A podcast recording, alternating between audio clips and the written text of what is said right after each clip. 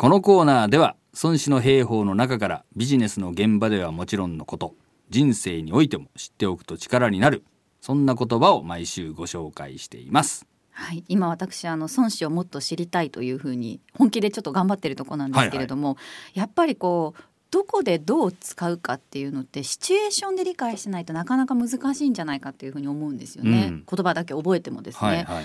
なのでそれで思い出したんですけど長尾さんあの小学生向けの孫子の本も監修されてるっていう話、はい前されてましたよね、はい、これあの今ちょうど8月で夏休み期間ということで、うん、今月はあの小学生にも分かるようにどんな風にその孫子の言葉を説明するのかっていうのをうん聞いていきたいなと思うんですけれども、はいこの孫子のあの小学生向けの孫子の本っていうのは、はいどういうものなんですかね？これはあのー角川さんからね、うん、あの今年出た漫画で漫画なんですね。孫子を理解しようっていうねはい。ものでしてええあよくあの漫画でこう歴史を学んだりとかああいうありますよちょっとこうお勉強するための漫画みたいな、はいあります、ね。まあ、そんななんかシリーズらしいんですけども、ええ。はい、それで孫子を学ぼうっていうやつで。うん。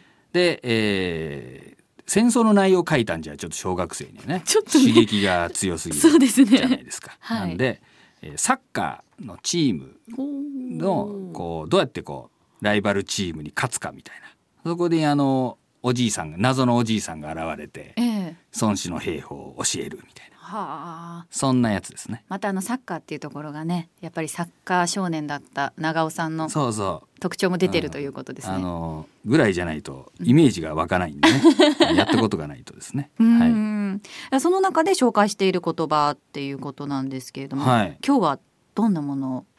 今日はですねあの試合にまあ最初ねこのライバルチームにも負けちゃうわけですよ、はい。そしたらそうチーム内でねお前のせいで負けたじゃないかみたいな、ありがち。そうそうそう。個人攻撃をね、したりとかし始めちゃうわけ、はい。でそこにこうね、えー孫子の教えがドーンと出てくるわけなんですけども、よく戦う者はこれを性に求め人に求めずうん。という教えなんですけどもね。前線よく戦うものは、うんうんうんこれを性に求めっていうのはちょっとよくわからないですけど、人に求めずっていうのはこれ責任の責っていう字だからなんね。人のせいにはしないっていうことですよね。そうそうそうこれあの、えー勢いがあるかどうかが大事なんであって、うんおあいつがいたからどうとかいうことを言っちゃダメだぜっていう教えなんですよね。はあ、個人の問題じゃないっていうことですか？そうなんですよ。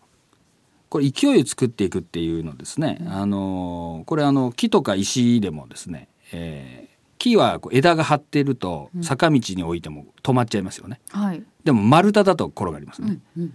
岩というか石でもですね丸けりゃ転がるけど角張った岩とかもあるじゃないそれは坂にあったって転がらないですよねはい。だけどそこに勢いがまあそれこそ土石流みたいなうん勢いが加わったらその角張ってようが枝が張ってようがドゥワーッとこう流れちゃうじゃない、うんその時にいやあの枝が張ってたからとかあいつが角張ってたからとか言わんだろうと勢いさえあれば角張ってようが丸かろうがんなもん関係なく勢いが出るっていう教えなんですね。はあなるほどえそれをじゃあやっぱりチーム全体のその勢いっていうのが足りなかったからその試合は負けたんだっていうことですね。そうなんですよね。その一人一人のこの失敗がとか能力がどうとかいうことを言ってたんじゃチームとしての勢いが逆に出なくなるっていう、はあ、まあ、教えですね。なるほど。まあ、そういうふうに、あのー言ってあげると、まあ、小学生でもわかるんじゃないのかっていう本ですね。確かに。まあ、それで分かってるかどうか知りませんけどね。いやいやいやいやいやうん小学生読んだ小学生に聞いたわけじゃない まあわかんないけど。えでもじゃあそれでその教えを知ってうん次はどうなったんですか、次の試合は。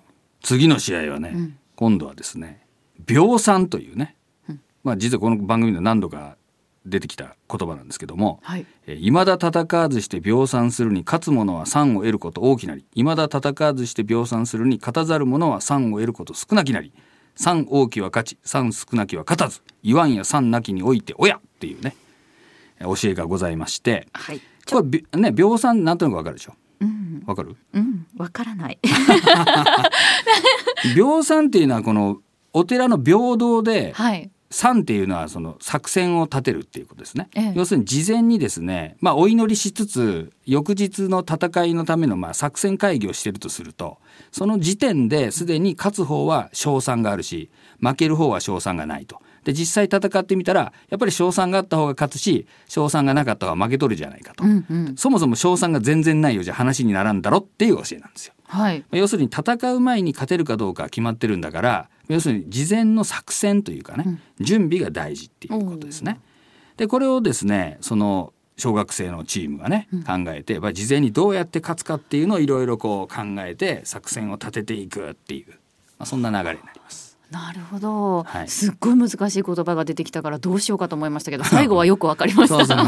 内容自体がね、うん。まあその漢字でバーッと書くね漢文で書かれるとわけわかんないけど、ええ。まあそのねわかりやすく言えばもちろん小学生にも使えるっていうね、うん。まあそんな感じになりますね。私なんかその小学生のものから始めた方がいいような気がしてきました。うんこれ漫画でわかりやすいから、ええ。あのぜひお読みいただければと思います。はい、また来週もはい、あのこの小学生でもわかる。ね、はい、シリーズの言葉。はい、よろしくお願いします。